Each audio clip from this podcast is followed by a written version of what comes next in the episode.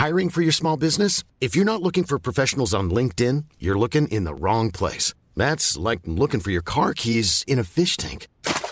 LinkedIn helps you hire professionals you can't find anywhere else, even those who aren't actively searching for a new job but might be open to the perfect role. In a given month, over 70% of LinkedIn users don't even visit other leading job sites. So start looking in the right place. With LinkedIn, you can hire professionals like a professional. Post your free job on linkedin.com slash people today. Systrarna Britton.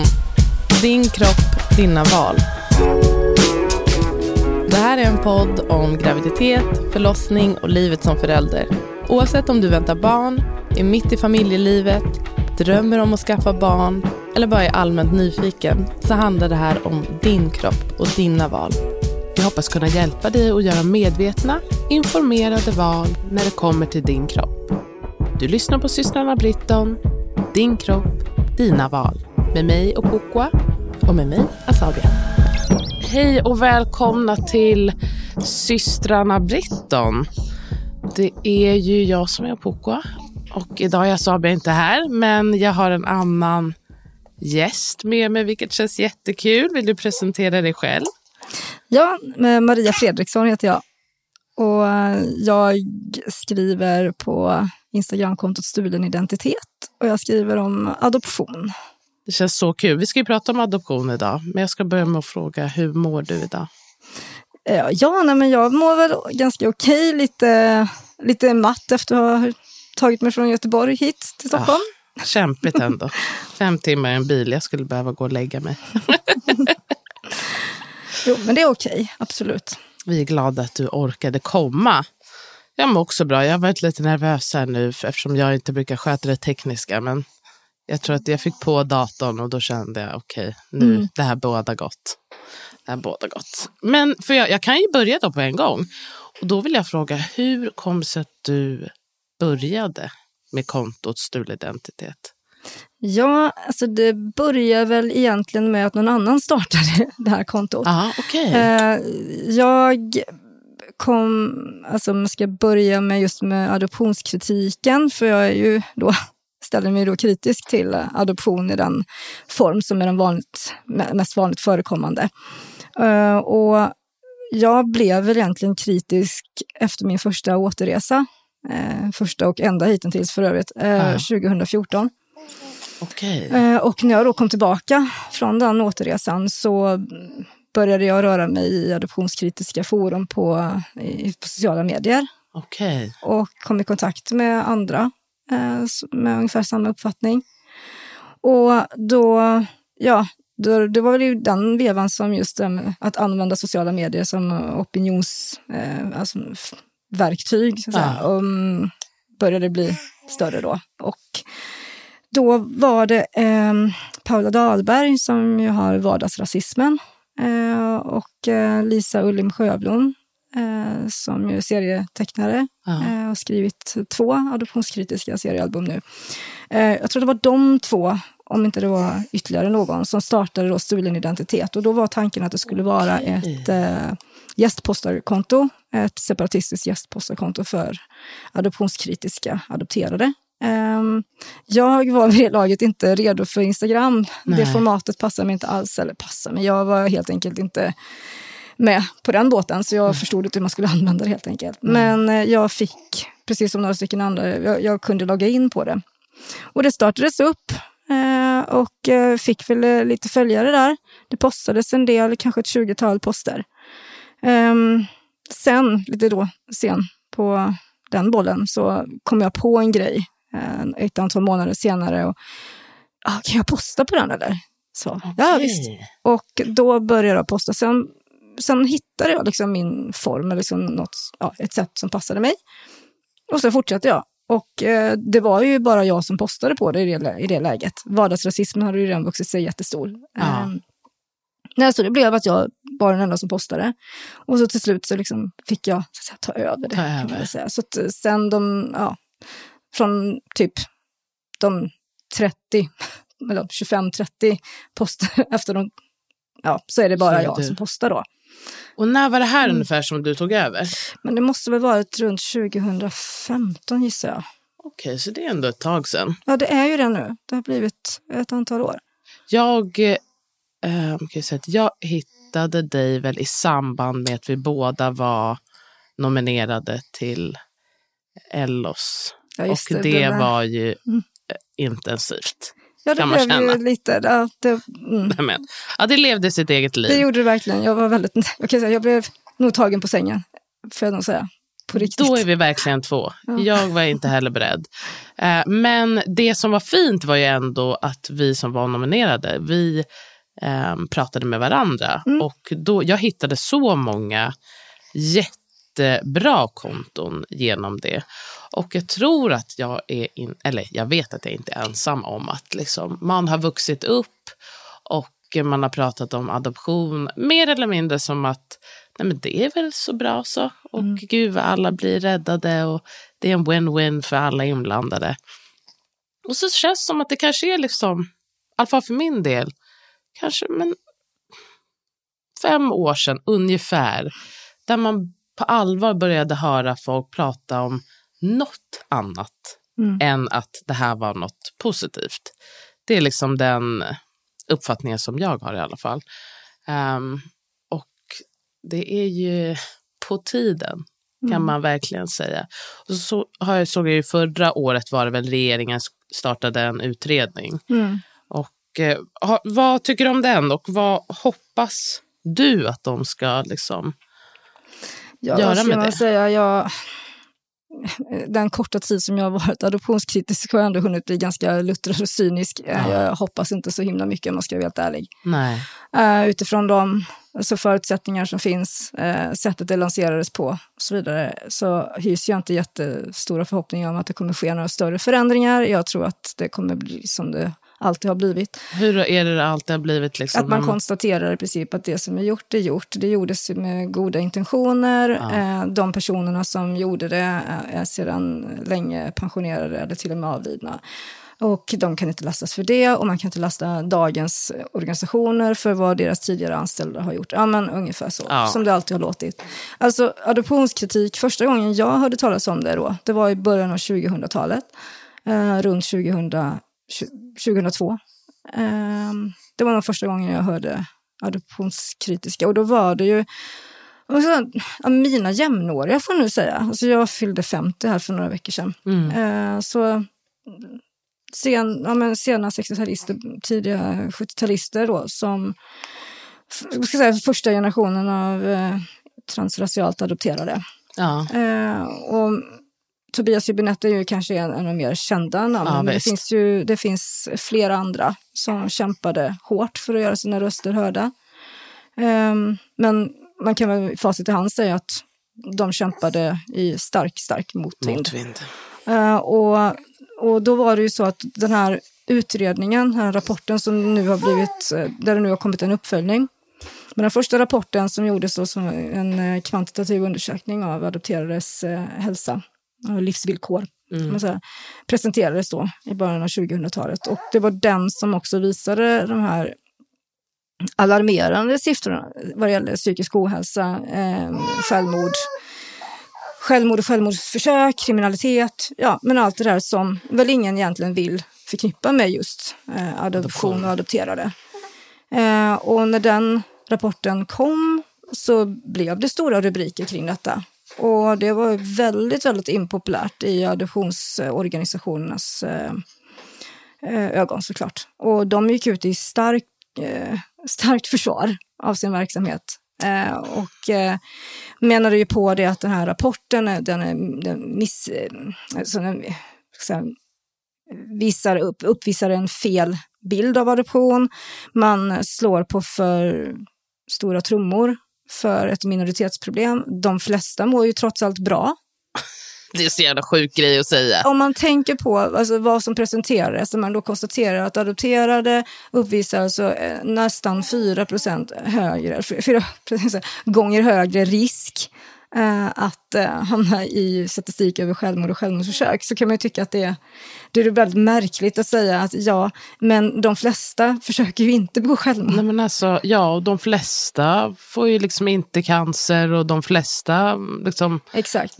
är inte deprimerade. Det betyder inte att man inte ska göra någonting åt det. Det är så sjuk grej. Ja, alltså när liknande undersökning gjordes i Holland så resulterade det i att staten gick in och tillsatte utredningar och tillsatte också, eller eh, upprättade ett eh, statligt stöd för adopterade. Det skedde inte i Sverige Nej. då. Eh, utan det hela, ja, så det blev ju debatt. Men det utmynnade ju inte i mer än att man inrättade en obligatorisk föräldrautbildning som man ju tycker borde ha varit på plats långt, långt innan. Eh, och jag tycker att det, eh, det är anmärkningsvärt att den dåvarande kanslichefen för Adoptionscentrum, Elisabeth Sandberg, går ut och säger att eh, det här är ju siffror som vi känt till. Det här, liksom, det här Aha. överraskar inte, utan det här är vad vi redan har vetat. Ja, och om ni har vetat det, varför har då ni inte verkat för att införa eh, rikt, riktad, riktat stöd för adopterade? Verkligen. Så eh, hon var ju också väldigt, väldigt eh, upprörd över hur den här rapporten skulle påverka deras verksamhet i det att det, ja, nu får ju folk en felaktig bild av adoption och vi får höra från blivande adoptiv, adoptivföräldrar och adoptivföräldrar då hur de blir bemötta i samband med att den här rapporten kommit ut. Att eh, är ja, de blir klandrade och man liksom Folk säger som, hur vågar ni adoptera med tanke på hur, hur det ser ut så här? Och, det, och då blir de jätteledsna och upprörda och då kanske folk inte vågar adoptera. Och det är ju jättefel eftersom det trots allt går väldigt bra för de adopterade trots dessa siffror. Alltså, när man tänker efter vad det är hon faktiskt säger där. Så, ja. Och Elisabeth Iskallt. Sandberg satt eh, som kanslichef för Adoptionscentrum från 70-talet fram till 2002. Jag tror det var från 76. Så hon är extremt tongivande i adoptionsdebatten i Sverige. Eh, och Adoptionscentrum är ju inte bara Sveriges största adoptionsförmedling, det är även, jag tror, den näst största i hela världen. Det säger också en hel del om Sverige som adoptivland. För jag läste att Sverige, jag, jag vet inte om det är så fortfarande, men att svenskar har adopterat flest barn per capita. Ja. Det är vad jag också ändå- har fått eh, till mig, absolut. Då kan man ju förstå att det också... Det är intressant, det är de nordiska länderna och tittar man då i eh, USA eh, så ska det vara så att de områden där det liksom förekommer just eh, flest eh, internationella adoptioner så är det i de gamla svenskbygderna. Så många av de, sjukt. eh, ado- eh, till exempel Korea-adopterade finner du i Minnesota, den, det området. speciellt. Och eh, med, inte sällan med eh, skandinaviska efternamn.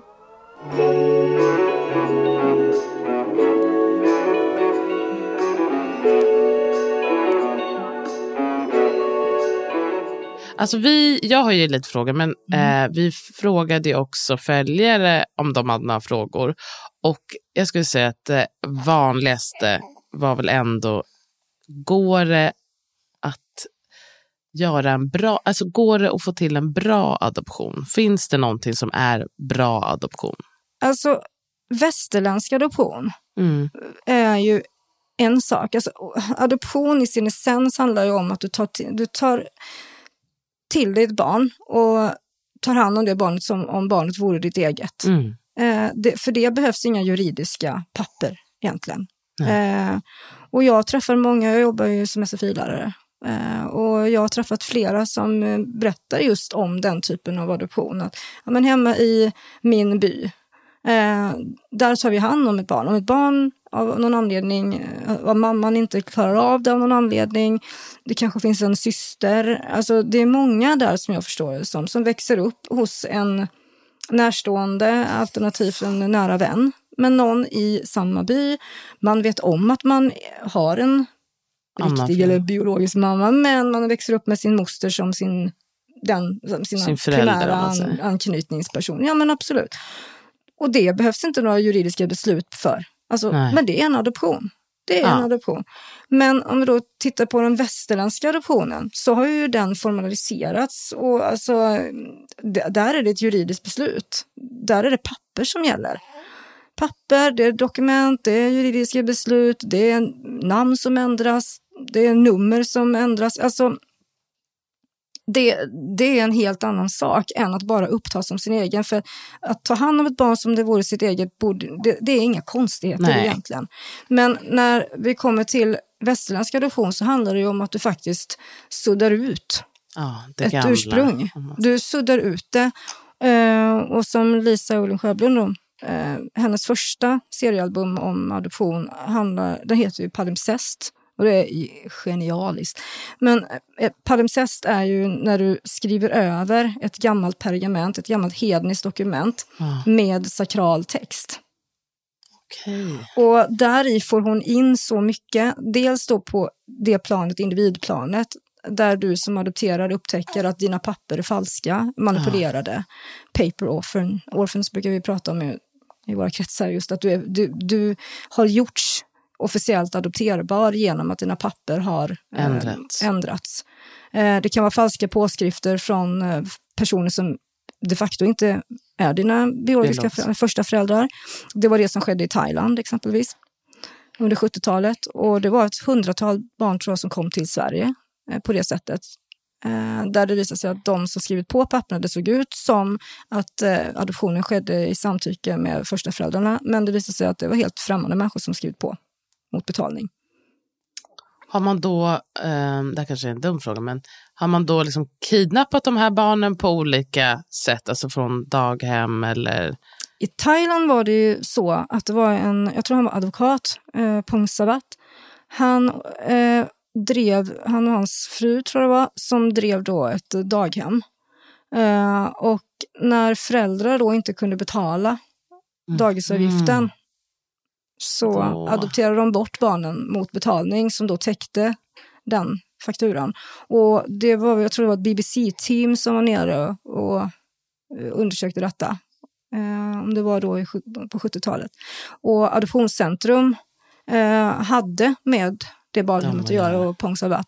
Och det här kan man, detta kan man se då i den här dokumentären som finns på Youtube som heter Barn till varje pris. Ja, visst. Eh, om. och den, eh, där kan man följa just två eh, Thailand-adopterade eh, svenska tjejer som åker ner då för att undersöka. Och då hittar de just detta med papper som då har skrivits på av personer som inte alls eh, visar sig då vara deras första föräldrar. Och där intervjuas ju också då eh, Kers- Kerstin Stärki eh, som var Thailandsansvarig för Adoptionscentrum och eh, Adoptionscentrums eh, anställda på plats. Jag minns tyvärr inte namnet nu på rak arm. Men där hon som då jobbar på plats sa att jag har ingenting med den mannen att göra. Jag avrådde från att vi skulle ha med den mannen att göra, för det var inte, han hade inte rent mjöl i Nej. påsen. Medan däremot Kerstin Stärki på Adoptionscentrum inte såg några som helst problem med Nej, att eh, så att det förmedlades barn eh, mot då den eh, liksom lokalt placerade eh, medarbetarens eh, rekommendationer. Man tänker att man har lokalt placerade personer just för att man ska reka liksom. Och sen tycka- att eh, skita i vad de säger. Precis. Så man säger då, um, om vi återgår till din fråga innan jag glömmer av den, jag gör ju så här jämt då. Eh, men finns det några etiska adoptioner? Nej, det finns det ju inte. Alltså, jag har inga som helst problem med att någon tar hand om ett barn som, där man vet att det här barnet behöver tas om hand. Men det finns ingen anledning att byta ut namn, byta ut land, byta, alltså, allt, hela den proceduren finns ingen anledning att göra. Eh, så adoption i sin essens, inga problem. Men adoption så som den har kommit att bli, eh, stora problem. Och Myndigheten för, åh, detta namn, MFOF, Myndigheten för eh, familjerätt och föräldraskapsstöd, har ju själva sagt, i- både i samband med eh, Chile, att eh, de illegala adoptionerna i Chile, Ja. eh, att det kom fram, framkom uppgifter om det. Och jag tror att det var 2017 2019, eh, det citatet eh, kommer från eh, ett pressutlåtande där de då säger att det går inte att garantera att varje adoption är etiskt godtagbar. Ja. Och vad menar man då med det? Precis som du säger, det går inte att garantera. Och då blir ju nästa fråga, okej, okay, eh, hur stort svinn är acceptabelt? Hur många oetiska adoptioner ska vi tycka vara acceptabla okay, då? Liksom. Mm. Eller? Och ja, men då hamnar vi också i det här, vad är en oetisk adoption? Eh, för, var, för bakom varje oetisk adoption så kan det då finnas en mamma som på något sätt har blivit bestulen sitt barn. För Fan, du frågar om det handlar om regelrätta kidnappningar. Ja, det kan det göra. En del försvinner på gator och torg, absolut. Men sen så har du alla de som lämnas bort av någon annan än första mamman. Där kanske en mormor, det kanske en farmor, en moster eller en god vän. Eh, eller morbror. Alltså någon nära anhörig som kanske då utifrån hur släkten har bestämt att nej, men eh, det, det är inte acceptabelt. Det passar inte. Nej. Eh, och det har vi flera sådana exempel, som bland annat eh, Madeleine Björk, som var sommarpratare för ett par år sedan här, som berättade om sin, hon är Koreadopterad. Jag tror hon född på 80-talet, tidigt 80-tal. Och hon, hon lämnades bort av sin mormor eh, mot mammans vilja. vilja systern, eh, det vill säga hennes moster, sa men jag kan hjälpa till. Jag kan stötta. Det här är inte rätt. Så hennes moster tog med sig mamma till eh, ja, SWS eller KWS som de heter idag, då den adoptionsorganisation i Korea som eh, eh samarbetar med de svenska eh, aktörerna sedan 60-talet. Eh, jo, och försökte då eh, hämta tillbaka Madde. Eh, men nej, hon var redan bortlovad. Så där står de alltså bortlovad. utanför dörren och vet att barnet är där inne. De får inte hämta ut henne. Och jag det, det är det som, den scenen som finns bakom många av de så kallat oetiska adoptioner som, som har utförts.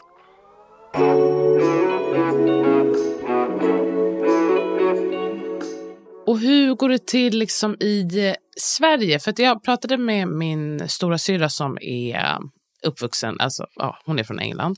Och där, hon hade ju hört, liksom, ändå, kanske inte jätteofta, men ändå med jämna mellanrum, folk som har adopterat andra engelska barn. Mm. Men under mina 35 år i Sverige har jag aldrig hört talas om någon som har adopterat ett svenskt barn alla fall mm. inte med de orden. Alltså det kan ju vara som du säger att man har tagit hand om något. Det har väl varit kanske att man har varit fosterfamilj mm. och sen så har man adopterat. Men att liksom, liksom, ja, men adopterat ett svenskt barn. Jag har liksom inte hört den diskussionen. Ja, det är nationell adoption. Inhemsk ja. adoption. Alltså, den, det är väldigt och har varit, jag menar sen säg 50-talet någon, någon gång, så har det varit väldigt ovanligt i Sverige. Um, an, antalet nationella adoptioner i Sverige sjönk i samband med att p-pillret kom. Ja. Såklart, för då föddes det inte fullt lika många barn som eh, kanske inte var så planerade, eller ska man säga. Nej, precis. Eh, så att antalet adopterbara barn sjönk i samband med p-pillret kom, att kvinnor fick tillgång till fri abort. Men också då, eh, ja, man införde ersättning helt enkelt, som mammapenning eller vad det nu heter på den tiden. Så att då, då, då fick ju också eh, kvinnor eh, bättre förutsättningar att faktiskt behålla de barn som de födde. Så att det fanns liksom inte, det fanns helt enkelt inte barn att adoptera på det viset. Och det Nej. var ju i samband med det som just utlandsadoptionerna tog fart. Och ökade. Och det var ju under 60-talet, för att sen då under 70-talet verkligen få en boom. Explodera. Där det kom tusentals barn varje år. Vi är ju uppemot en 60 000 idag. Mm. Men de flesta skulle jag nog tro kom just under 70 och 80-talet. Sen har det stadigt minskat och går man in idag och tittar på Adoptionscentrums hemsida och kollar vilka länder som de eh, samverkar med så är det en, det är en bråkdel av hur listan har sett ut tidigare. Och jag tror att nu klappar väl, om det var Barnens vänner, klappar igen sin eh, adoptionsverksamhet. Så kvar blir väl egentligen bara Adoptionscentrum med barnen framför allt som auktoriserade adoptionsförmedlingar i Sverige idag. Från Okej. att ha varit betydligt fler Och då sköter de bara internationella eller sköter de också Nej, de sköter- nationella? Nej, de sköter internationella. Eh, Det är socialtjänsten som sköter eh, eh, inhemska adoptioner. Det går genom socialen. Och det är ovanligt i Sverige idag på grund av både på grund av att det inte finns så många adopterbara barn, men Nej. också för att föräldrarätten är väldigt stark i Sverige. Så en adoption, för att en adoption ska kunna äga rum så måste första föräldrarna vara, eller första föräldrarna måste vara med på det. Helt Ja. enkelt. Eh, Men detta är ju någonting som ju har aktualiserats nu i och med att eh, jag vet inte om du kommer ihåg att eh, det framfördes, riktades hot mot socialtjänsten Ja. från håll, man ska säga, det var väl kanske framförallt från arabiska kanaler eh, där det spreds, eh, det spreds eh, videoklipp och berättelser om eh, tvångsomhändertag, tvångsplacerade barn, ungdomar. Det missade jag. Det lät, eh, Eh, detta var väl i början av året tror jag. Eh, jag tappar det här med tid nu. Men jo, det riktades ju då eh, hot mot socialkontor eh, på grund av att det då hade spritt, det spreds eh, information om omhändertaganden eh, i sociala medier. Eh, där då, jag, jag vågar väl säga att kanske då framförallt i muslimska kretsar om hur så svensk socialtjänst tog deras barn och placerade dem i svenska familjer. Eh, och så det här, det blev ju väldigt eh, uppeldat kring detta. Och, det ehm, förstår man. det här var väl också som en följd av de här väldigt tragiska fallen med Lilla hjärtat Mm. och eh, som var Esmeralda. Va? Ehm, och det som sades då från eh, ska invandrargrupper då, Ja. eh, att eh, socialen tar våra barn. Och placerar om dem mot vår vilja, mot barnens vilja. I detta ligger ju alltså jätte, alltså det är så komplext. För att det är klart att mm, liksom socialtjänsten ska ju agera i, för barnens bästa. Visst. Vad är barns bästa? Det- Det här blir ju en jättesvår fråga kring normer. Alltså vi pratar om klass, vi pratar om kultur, vi pratar om religion. Mm. Det är så svårt så att jag, jag knappt vågar liksom ta i det själv. Nej. För man vet inte var, var man ska placera foten. Men det som, detta leder ju till en diskussion kring just föräldrarätten. Där flera partier, inte, inte minst då Adoptionscentrums tidigare förbundsordförande och Moderaternas, Moderaternas partiledare Ulf Kristersson som då själv har tre adopterade döttrar från Kina. Han har gått i bräschen för att för, försvaga föräldrarätten sedan lång tid tillbaka, långt innan Lilla hjärtat, eh, som språkrör för Adoptionscentrum. Eh, att det ska, man ska underlätta inhemska adoptioner. Det måste bli lättare att adoptera inom Sverige. Detta är någonting som har lobbats för länge inom adoptionsvärlden. Är det här ett stort problem verkligen? Att liksom, är det någonting som jag tänker att det här måste vi verkligen kämpa för? Att inhemsk adoption. Det finns så många barn här i Sverige, menar de, som behöver eh, bättre familjer. Det är, väl, det är ju det man säger. Alltså, Det Ja. finns barn, många barn även här i Sverige som behöver få en bra familj. Vilket naturligtvis betyder de har ingen bra familj nu. Nej. Och det, alltså jag vet inte om det är en slump, men att det här liksom, röster för detta höjdes väl ungefär samtidigt som eh, antalet adopterade barn och barn från utlandet började minska. När länder började stänga för adoption exempelvis och antalet adopterbara barn i samarbetsländerna börjar sjunka eftersom mm, exempelvis i Korea så har ju då antalet inhemska adoptioner ökat. Så eh, det är inte alls så många barn som lämnar det landet längre som det gjorde förr. Utan man har jobbat för att hitta lösningar inom landet, Mm. vilket ju går i, i eh, linje med just hur konventionerna som reglerar adoption, men också barnkonventionen säger. Det är närhetsprinciper som ska gälla. Så att eh, frakta barn över halva jordklotet, det liksom ska vara den absolut, absolut sista, sista, sista utvägen. Men har kanske i många fall fått vara den första utvägen. Ja.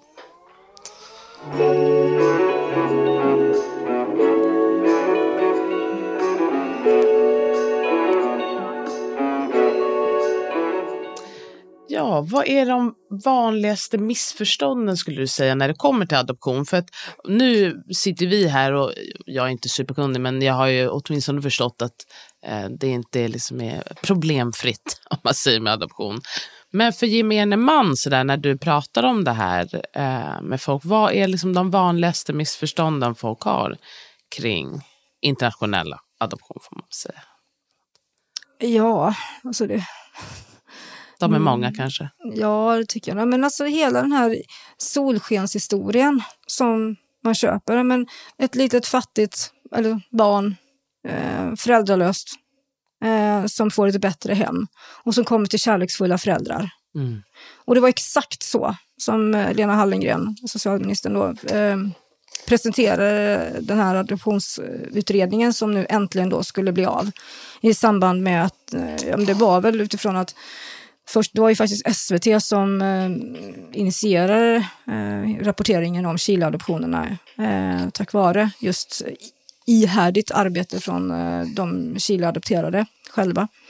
Ehm, och sen DNs debattartikel, eller förlåt, reportage, Ja. en serie.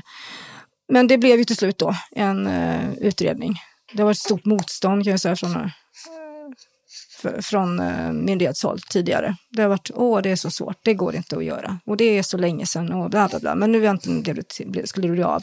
Och då presenterar Lena Hallengren detta då genom att först dra väldigt kort då, eh, adoptionshistoria då. Eh, ja, eh, sen 60-talet så har ju då adoption blivit ett vanligt sätt att bilda familj där då barn eh, får, eh, kommer till kärleksfulla hem. Och jag, tänk, jag, jag satt och, och jag och flera med mig satt och undrade varför presenterar hon det på det viset? För att det är Verkligen. just den här myten om den kärleksfulla familjen.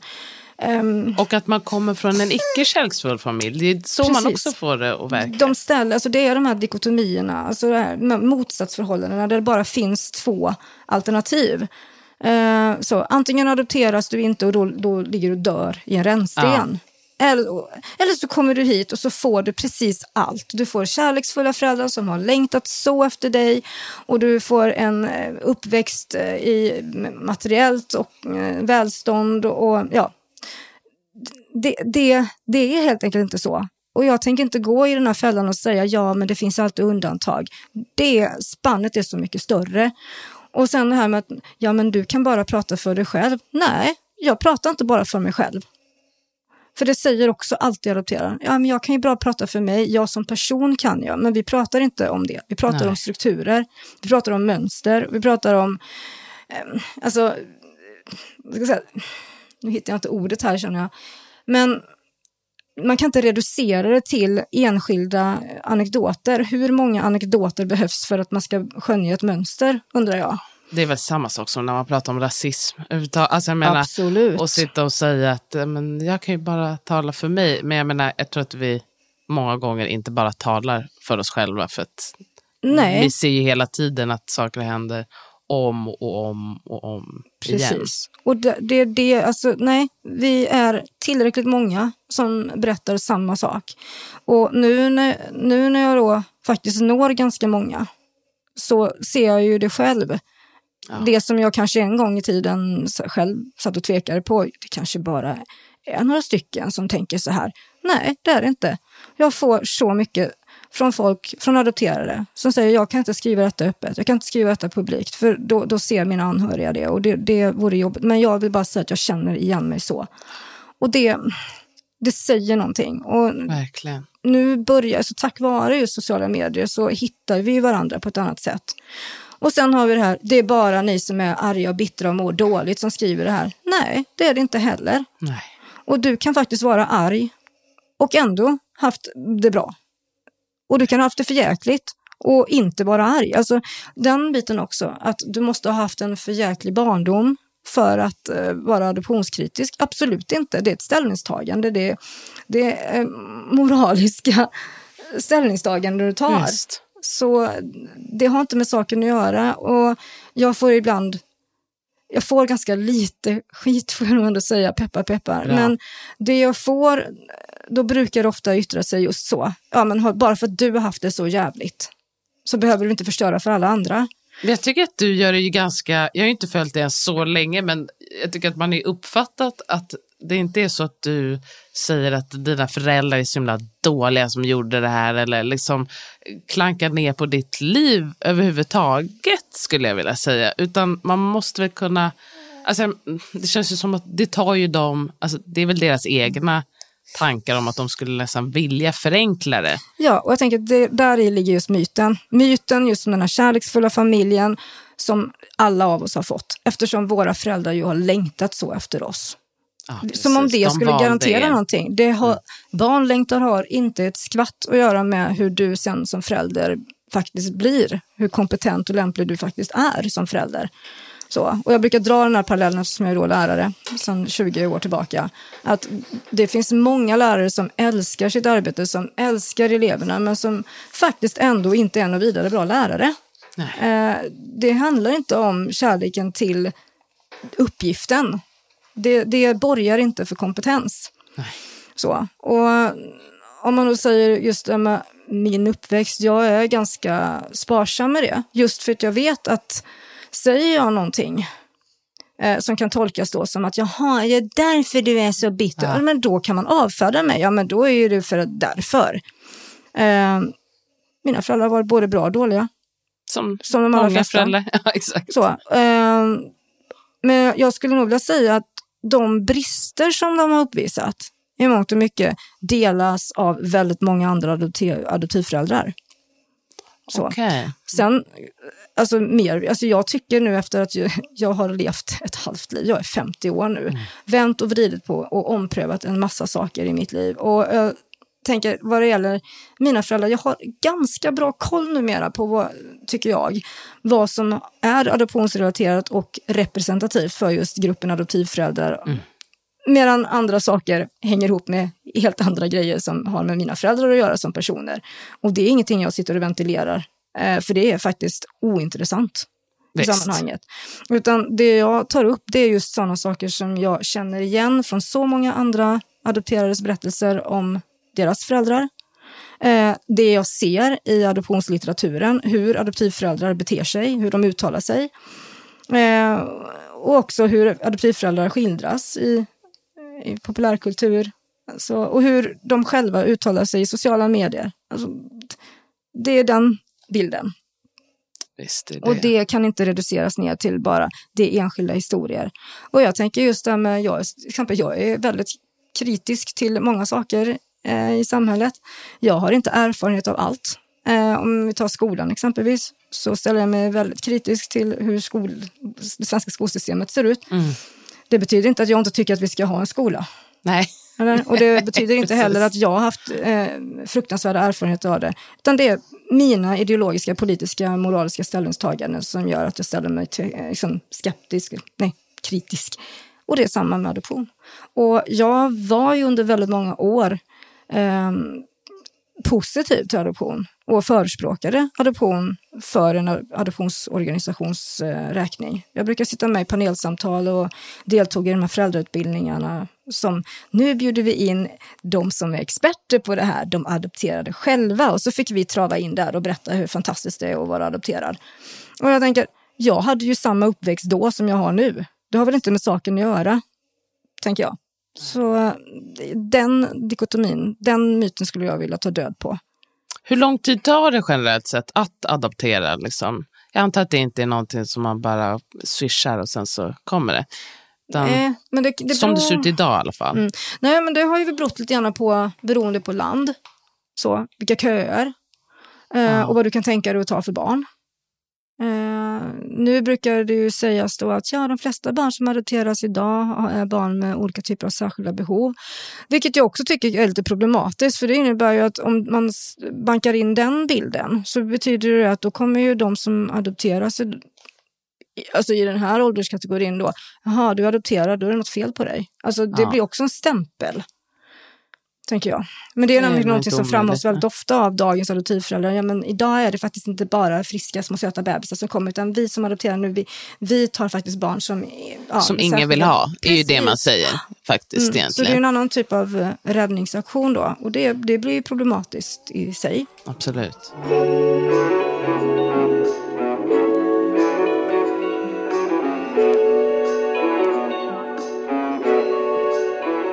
Jag frågade ju dig vad, liksom hur, hur ser själva processen ut? Alltså, vi behöver inte ta liksom från absolut början till slut, men mm. jag får väl hoppas att man går igenom Alltså, liksom, att det, inte går, det går ju väl inte på fem minuter precis att adoptera ett barn.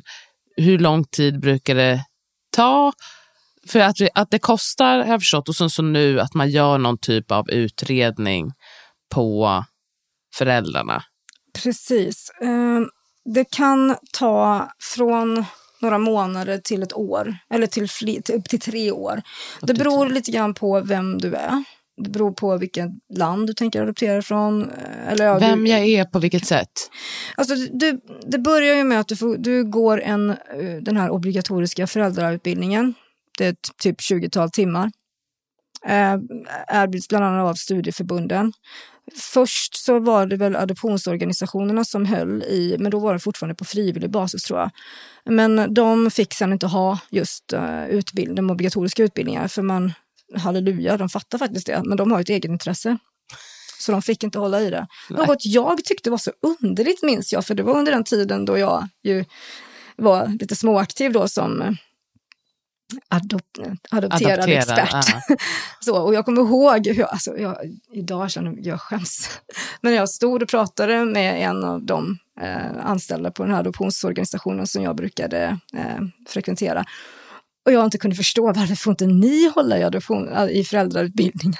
Ja, men ja. det kan man ju tänka sig såklart om man man tänker sig att de gör en så himla bra grej. Men ni är ju man... de som vet bäst, stod jag och sa. Ja. Alltså, wow.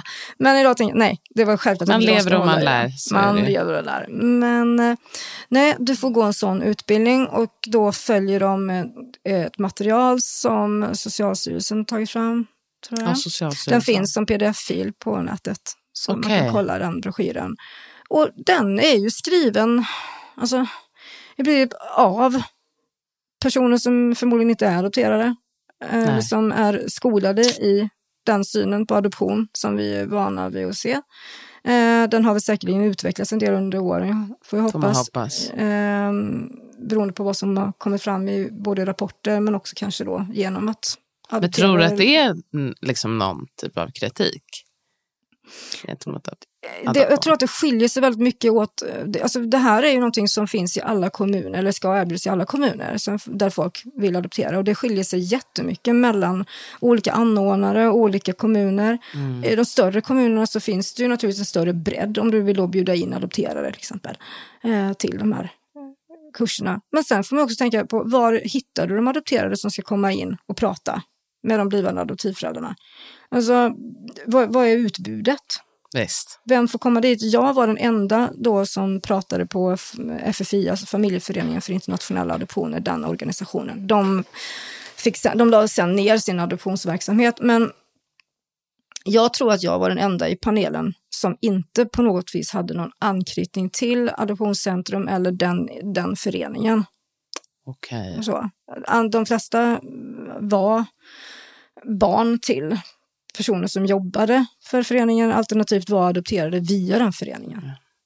Så jag tänker liksom utbudet då, alltså vad får du för berättelser? Exakt. Och det, det, var det du frågade inom det här med vad ska man läsa? Vad kan man hitta? Det finns ingen, tror jag, som går in i det här eh, helt med ett helt liksom, neutralt sinne. Det, det, tror jag inte du kan och det är ju en fråga som engagerar alltså, på djupet verkligen. Alltså, vi pratar ju om familjebildning, vi pratar om barn. Precis, det är ju väldigt eh, känsligt. Ja, liksom. Så jag tänker den som vill få en nyanserad bild får ju se till att läsa både kritiska och det okritiska då. Mm. Och försöka hitta då kvantitativa studier som den här då som kom 2002 och den som du har följt upp som kom nu. Sen finns det någon som kom däremellan, jag tror det är 70-talist och adopterad. Den går nog också att gräva fram. Eh, jag tror det är statens, vad det, om, om det är SCB, eh, ja men Statistiska centralbyrån. Ja. Så den går att gräva fram också. Eh, men annars så får man ju läsa olika skildringar och bilda sin uppfattning. Läs gammal adoptionslitteratur, den sitter jag och läser lite då och då när jag, när jag ska hitta material. Ja. Men som Madeleine Katz, alltså de här så kallade handböckerna som kom ut på 70-talet. För att vi, de- är inte inaktuella, det är våra föräldrar, de läste de böckerna. Ja. Och precis som, precis som gamla läroplaner hänger kvar decennier efter att de egentligen ska ha skrotats, eftersom lärarna finns kvar som har fostrats i den skolan som utbildas. Det är ju inte så att man slängde LPO 94 ut genom fönstret rakt av när Lgr 11 kom. Vad är LPO 94 och Läroplanen LGR? som kom 94. Eh, och sen så kom den nya betyg, det betygssystem som vi har idag. Ja. Nu pratar jag skolvärlden då. Ja. Men jag hade en föreläsare för många år sedan när jag gick lärarhögskolan som sa det att det, det tar i praktiken typ 70, ja, men en generation, 70 år, för en läroplan att faktiskt slå igenom. Ja. För först då är alla borta. Visst, som höll på med den andra. Ja, eller som fostras i den eller på olika sätt. Ja. Och det, jag tänker det är samma sak här. Så att det du kan läsa i de första adoptionshandböckerna, det är inte så att det skiljer sig jättemycket från det som kom 20, 25, 30 år senare. Det hänger kvar, det är samma människor. Och de har fungerat som experter för kommande generationer av adoptivföräldrar. Så, så min, mina föräldrar, min mamma exempelvis, eh, hon fick eh, fungera som eh, eh, konsult, ska säga, Ja. eh, för, för den eh, socialsekreterare som utredde henne och pappa. För han hade ingen, han hade ingen koll. Så när han sen tog sig an liksom, fler fall, så att säga, ja, utredningar, ja, men då gick han ju till henne och pratade med henne. För hon ansågs som expert på området, för hon hade adopterat. Adopterat själv. Så det, det säger också en hel del, liksom, vilka är experterna egentligen? Ja, verkligen. Och hur, liksom, det blir omöjligt, för, på något sätt känns det som att det blir omöjligt för att få en nyanserad bild eller veta vad som är rätt och fel när man liksom alla tas från samma Mm. Och bara, för att grupp. du, ja, och bara för att du som adopterad säger någonting innebär ju inte det. Alltså jag, jag är så trött på det här med tolkningsföreträdet så jag kan kräkas om jag ska vara helt ärlig. för att ja, men jag, jag, kan, jag får ibland, jag ser ibland här, för, ja men hur är det egentligen med adoption? Är det rätt eller fel? Och jag vill höra från folk med tolkningsföreträde. Och jag ställer mig frågan, vem har tolkningsföreträde här? Ja men adopterare, okej. Sätt två adopterare i ett rum och de kommer börja slåss om hur man stavar ordet. Alltså, det, det är inte så enkelt. Så att säga, eh, vad, är nya, vad, är nyansen? När jag tidigare pratade om adoption, eh, när jag talade mig varm om för adoption, Ja, eh, jag var ju fortfarande adopterad exakt. och jag tillskrevs enormt mycket expertis. Eh, jag ifrågasattes aldrig, utan jag var experten. Sen idag så är jag tydligen inte experten längre. För nu så avkrävs jag källor. Källor på det, källor på det. Hur kan du veta att adopterade känner så? Hur kan du veta att eh, det är så mycket rasism? Hur kan du? Källor på det. Så, så att tydligen så är inte min erfarenhet längre värd Nej. någonting. Men den var det då. Det tycker jag är intressant. Och då tycker jag det är också intressant att ställa sig frågan, vad är nyansen? Det jag sa tidigare gick helt i linje med det som man skulle säga. exakt. Så, Och det, jag- gemene man har hört. Ja. Liksom. Det som fanns precis överallt. I tv-soffor, i mystidningar. Eh, ja, men jag tänker så här som Femini, och, ja, men, nej, damtidningar och liknande. Alltså solskenshistorier. Ja, det är klart att det, man träffar alltid några som kanske säger någonting taskigt till en, men de flesta är ju faktiskt inte rasister. La, la, la. Allt det där. Det var inte nyanserat. Bara för att jag var adopterad själv och pratade om adoption så betyder inte det att jag presenterar en nyanserad bild. Nej, Nyanserna kommer när det skär sig. så är det hur? regel. Och jag tänker att idag när man då pratar, när man uttalar sig kritiskt om adoption så är det alltid någon som, ja men man måste ju faktiskt höra de positiva också. Det är de som har hörts Nej, men- hela tiden. Hade inte det varit den positiva bilden av adoption som varit förhärskande så hade det inte varit så frekvent med adoption. Det säger sig självt, hur kommer det sig att var, vid varenda Varenda gång som man ändrar adoptionslagarna så är det för att underlätta adoption. Så Fortfarande, jag det är skulle nog vilja sjukt. påstå att det är, jag menar för inte allt för länge sedan så höjde man adoptionsbidraget, jag tror det var 2017, då höjde man adoptionsbidraget från 40 000 som det har stått stilla på ganska länge då, till 75 000. Redan året efter så stod det i Kristdemokraternas principprogram att man önskar höja adoptionsbidraget till 90 000. Nu vet inte jag om alla vet vad adoptionsbidraget är. Men Nej. det är alltså ett bidrag, ett schablonbelopp som betalas ut när du har adopterat eh, internationellt via en av de auktoriserade adoptionsorganisationerna. Du får det alltså inte om du fixar en, så kallad enskild adoption, en privat adoption, utan du måste gå igenom någon av aktörerna. Och det Oj, måste vara en oj, internationell oj. adoption. Och då erhåller du alltså, kasserar du in 75 000 retroaktivt. Och du behöver inte redovisa några kostnader eller någonting. Utan det, det, det sker per automatik i princip, betalas ut av Försäkringskassan. Och det, Jag är chockad. ingen, ingen av adoptionsorganisationerna har en grundavgift som understiger de 75 000. Så man kan i princip säga att de 75 000 går raka vägen från Försäkringskassan till Adoptionscentrum och eh, deras kollegor. Just saying. Och, Jag är helt paff här. så jag. du får alltså, och det, det här adoptionsbidraget, det förhandlades fram, jag tror det var, började man inte lobba för redan på 80-talet. Det kom fram med argumentet, det ska inte vara en klassfråga att adoptera. Är inte det spännande? Men varför, varför måste det gå igenom de här äh, organisationerna? Varför måste det vara internationellt? Alltså, så här, varför har man, liksom, okej, man vill inte att det ska vara en klassfråga, men varför har man lagt till de här grejerna? Ja, men alla ska ha råd att adoptera barn som vars föräldrar inte hade råd att behålla dem. Lägger jag till lite sarkastiskt då. För om du nu tänker att de främst, de främst, i de flesta fall så hör man ju just att ja, men det är fattiga barn.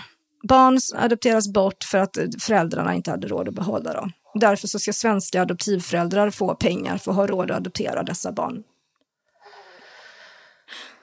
Och varför inte... alltså- Låt det sjunka in, tänker jag ändå bara. det Alltså, det är... man kan se adoption just som en kolonial praktik. Därför att du på något plan prackar på andra värderingar på basis av att de inte kan ta hand om sina barn. Det blir jättemärkligt.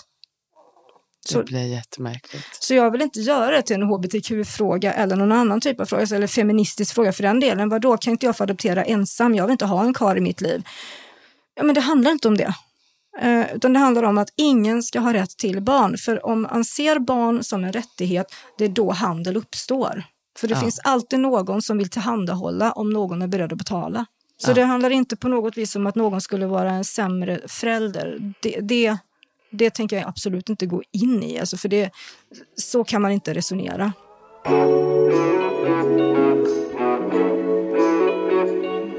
Däremot kan man ju då prata om lämplighet, lämpligheten i att vita adopterar icke-vita barn.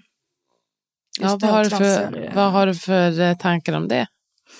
Det där kan jag däremot tycka är svårt i ett vitt land så som Sverige. Sverige var ett av de absolut mest homogena länderna eh, i världen förmodligen, hävdade till exempel Tobias Hübinette. Alltså, när de första adopterade barnen kom från, eh, från Afrika, från Latinamerika, eh, Asien, så var ju vi nästan helt ensamma. Det fanns bara en handfull eh, personer i Sverige som, eh, var, som, som var födda i eh, andra världsdelar, så, som var icke-vita. Mm. Eh, jag tror han brukar säga att det var runt tre, mellan 3 och 5 tusen.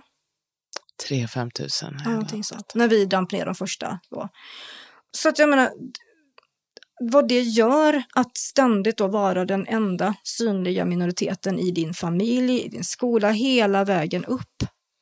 Och dessutom så fanns ju då den här ambitionen att på något vis sudda ut rasgränser. Vi ser inte färg, vi ska visa att färg inte spelar någon roll.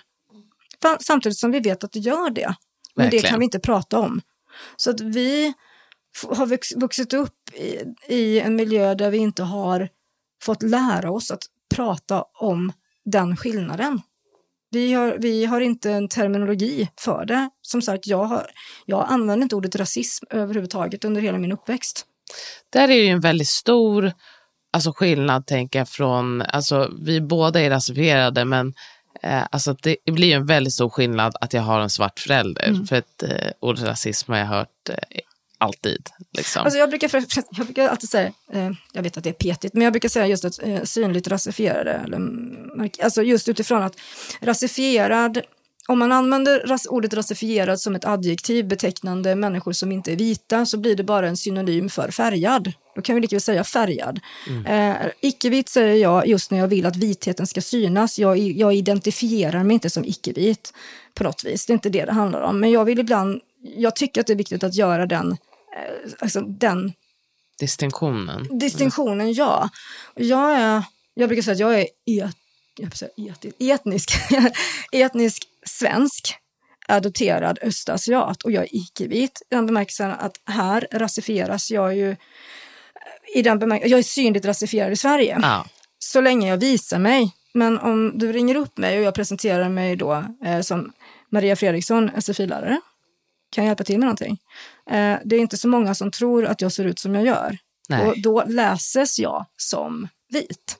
För jag pratar som jag gör, heter som jag gör. Eh, så att jag tänker att, att rasifieras betyder ju liksom att man läses på samma sätt som man könas. Ja. Ibland könas man fel och ibland läses man fel, alltså rasifieras man fel.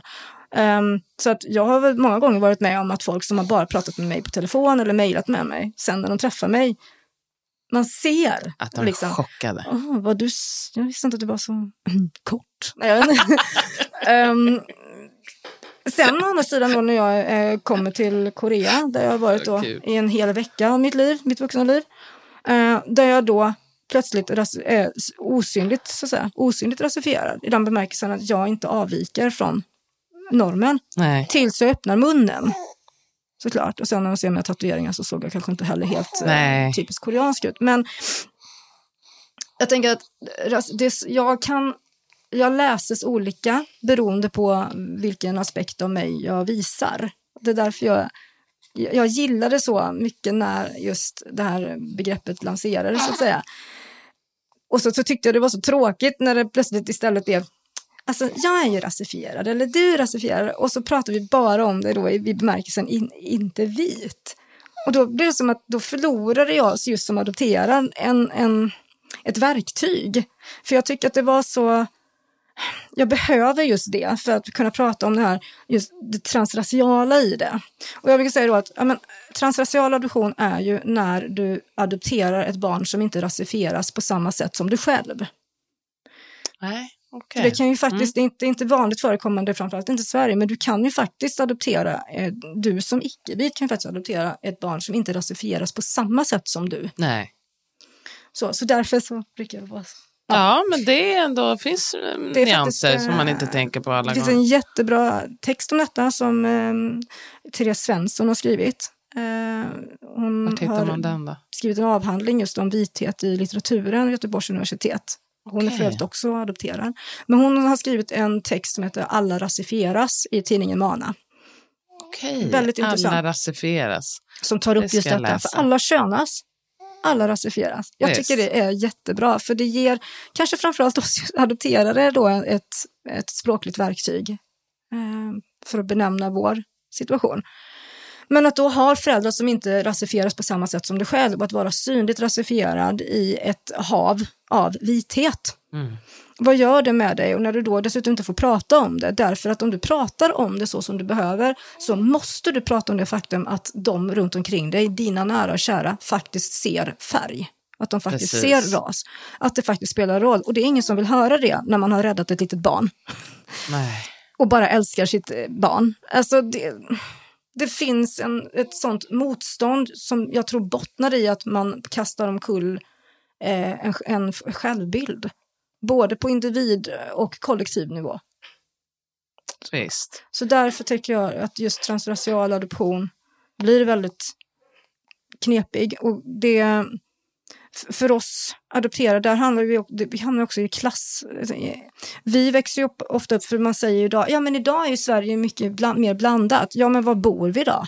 Precis. Det är vi fortfarande ju segregerat. inte... Ja, alltså, när jag jobbade i eh, ett av de så kallat utsatta invandrartäta områdena i, eh, i Göteborg, där fanns ju inga transracialt adopterade. Nej. De visste ju knappt vad det var. Så när Nej, mina precis. elever då frågade mig, men var kommer du ifrån? Och jag fick, ja men jag, är från, ja, ja, ja, jag är från Sverige. Eller ja, nej jag fattar vad ni menar. Och det är Ja. samma nu när jag träffar mina SFI-deltagare.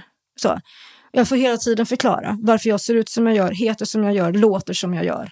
Och de har knappt hört talas om det. Och muslimerna naturligtvis påpekat, men så får man inte göra, det haram. Man får inte byta namn på barn. Man får Nej. inte byta ut någons identitet.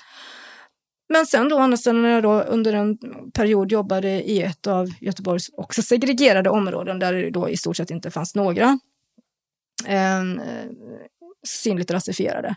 De få som fanns där var adopterade. Delade. Ja. Så det säger en hel del också. Så att även om Sverige liksom i stort är mer blandat så är det inte blandat på det sättet. Så att som adopterad, det känner jag igen mig själv i. Jag är uppvuxen i ett liksom, villaområde. Eh, jag känner knappt någon som bodde i lägenhet. Eh, ännu mindre någon som var icke-adopterad invandrare så att säga. Eh, och för oss då att känna solidaritet och samhörighet med människor som ser ut som en själv. När du inte har språket, du har inte den kulturella kontexten. Det är inte ens säkert att du blir välkomnad dit på grund av klasstillhörighet. Precis. För du är ju en sån där liksom välbeställd svenne. Du är Ja. inte en av oss i orten. Så du hamnar i ett annat utanförskap. Och jag pratade, jag föll för frestelsen att prata om mellanförskap i början när jag skrev om adoption. Jag gör inte det längre efter påpekanden från min goda vän som du träffade nyss för övrigt. Eh, det, är ett, det är ett utanförskap och det är ett dubbelt utanförskap. För du, du hör inte hemma i vitheten, Nej. i svenskheten, den som ska ha adopterat dig och tagit dig som sin. Exakt, Men vingar. du har ju inte heller någon naturlig koppling till den kultur som står skriven i ansiktet. Du välkomnas inte per automatik där. Där är du en bastard. I värsta fall.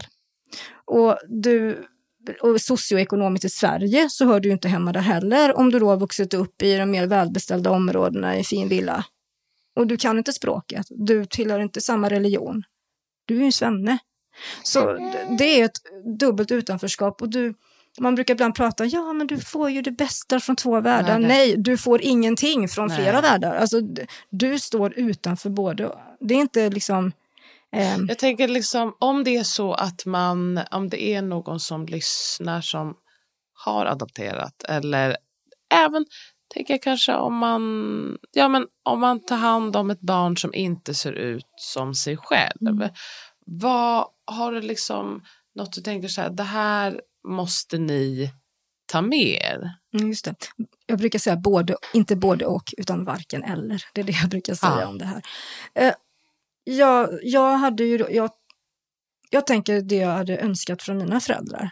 Att eh, bli tagen på allvar eh, när man berättar om ett utanförskap. När man råkar ut för rasism. Lär barnet att det är rasism. Låtsas inte Ja. att det är någonting annat. Och jämställ inte det med annan typ av skolgårds eh, mobbning. Jag säger inte att det på något vis är bättre, på, Nej, men men det är inte samma. det är inte samma som att bli retad för dina glasögon. Så. Mobbning i skolan, det som barn utsätter varandra för, bottnar ju alltid i normer. Alltså skadliga, alltså upprätthållande av olika typer av normer. Såklart. Och rasism är en.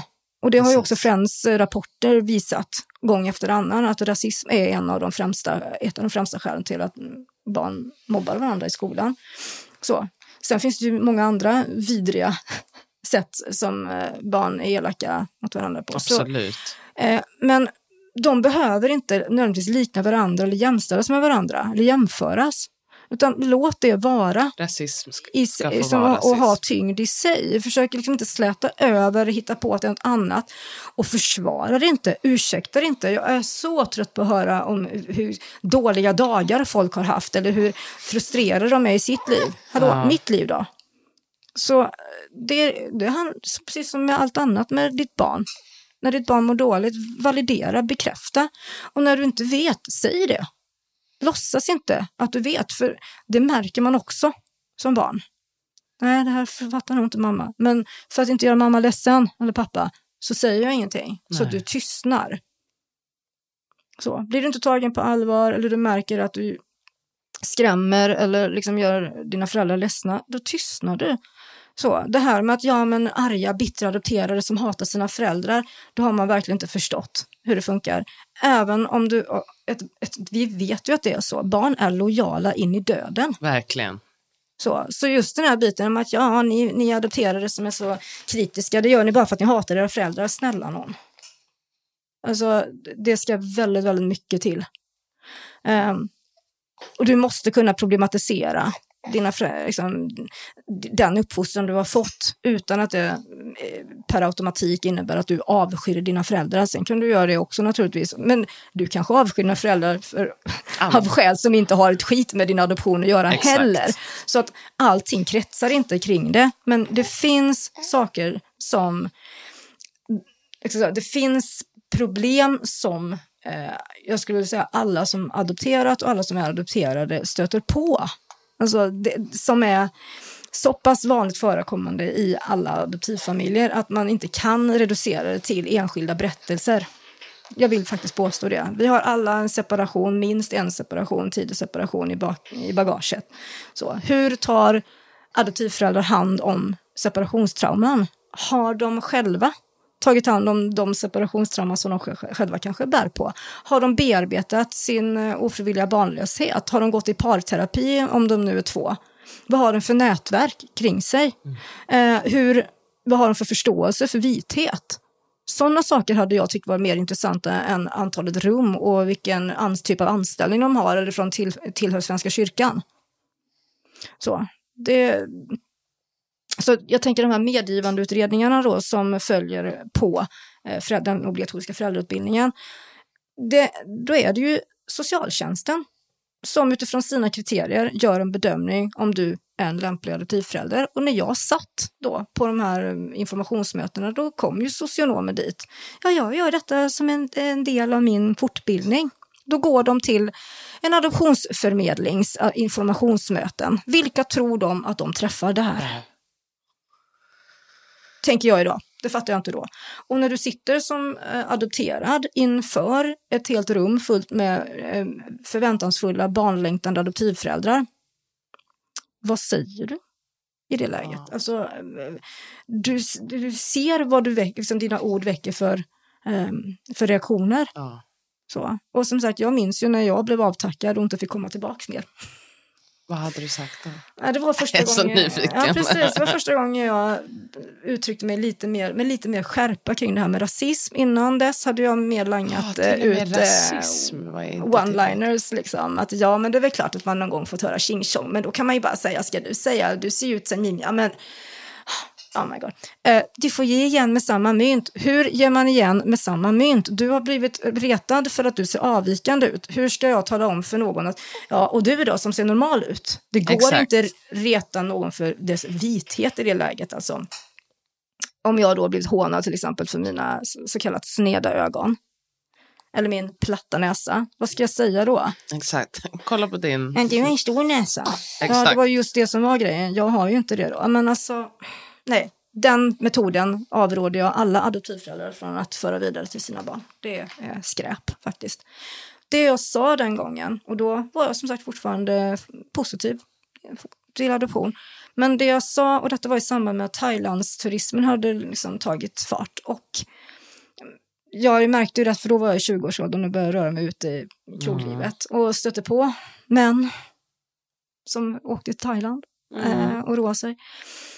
Och då sa jag att jag hade önskat att adoptivföräldrar använde sin, sitt inflytande och pressade på resebolagen så att de i sin tur pressade på på hotellen för att liksom stävja eh, det som försiggick. Och det var utifrån att jag hade eh, på vänner som hade varit iväg i Thailand och sett hur de här familjefäderna som de såg sa hej då till sina flickvänner eller fruar på, på flygplatsen, hur de sen betedde sig på hotellet eh, nattetid och hur de sen satt vid poolen och skröt om detta. Ja.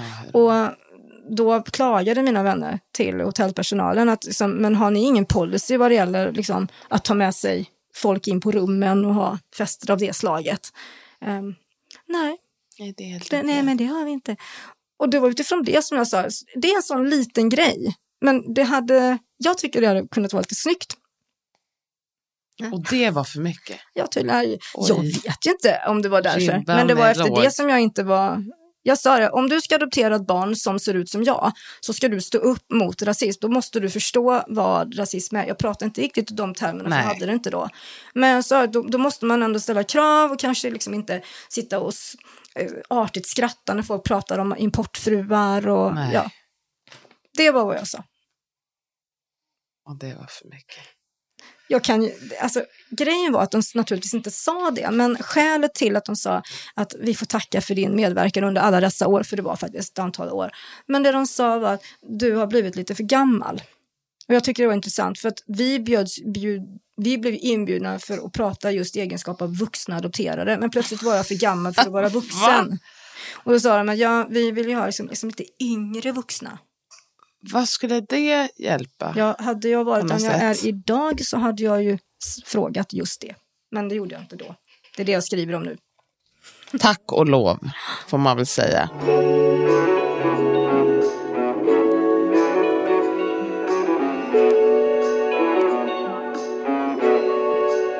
Nu ska vi börja runda av. Jag ska ju liksom låta dig gå.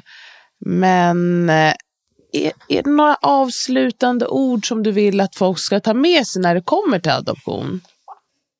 Var kritisk. Alltså att vara kritisk betyder inte per automatik att du är kategoriskt emot. Det kan man ju naturligtvis vara också. Men jag tycker att just vi måste sluta prata i dikotomier. Vi måste sluta prata som om att det bara finns antingen eller ja. eh, i alla sammanhang. Utan det, är, det är komplext. Det måste få vara komplext. Och komplexa frågor måste man ju ta sig an utifrån just den komplexiteten. Så var kritisk. Jättebra.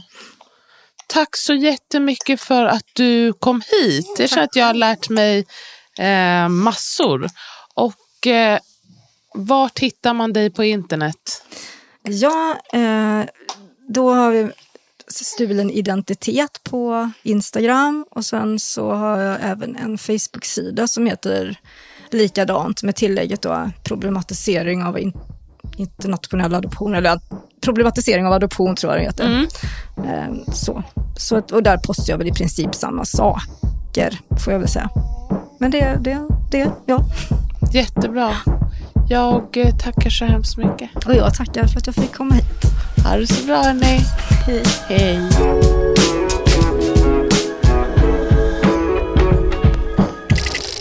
Du har lyssnat på en podcast producerad av Ami och Fanna Produktion.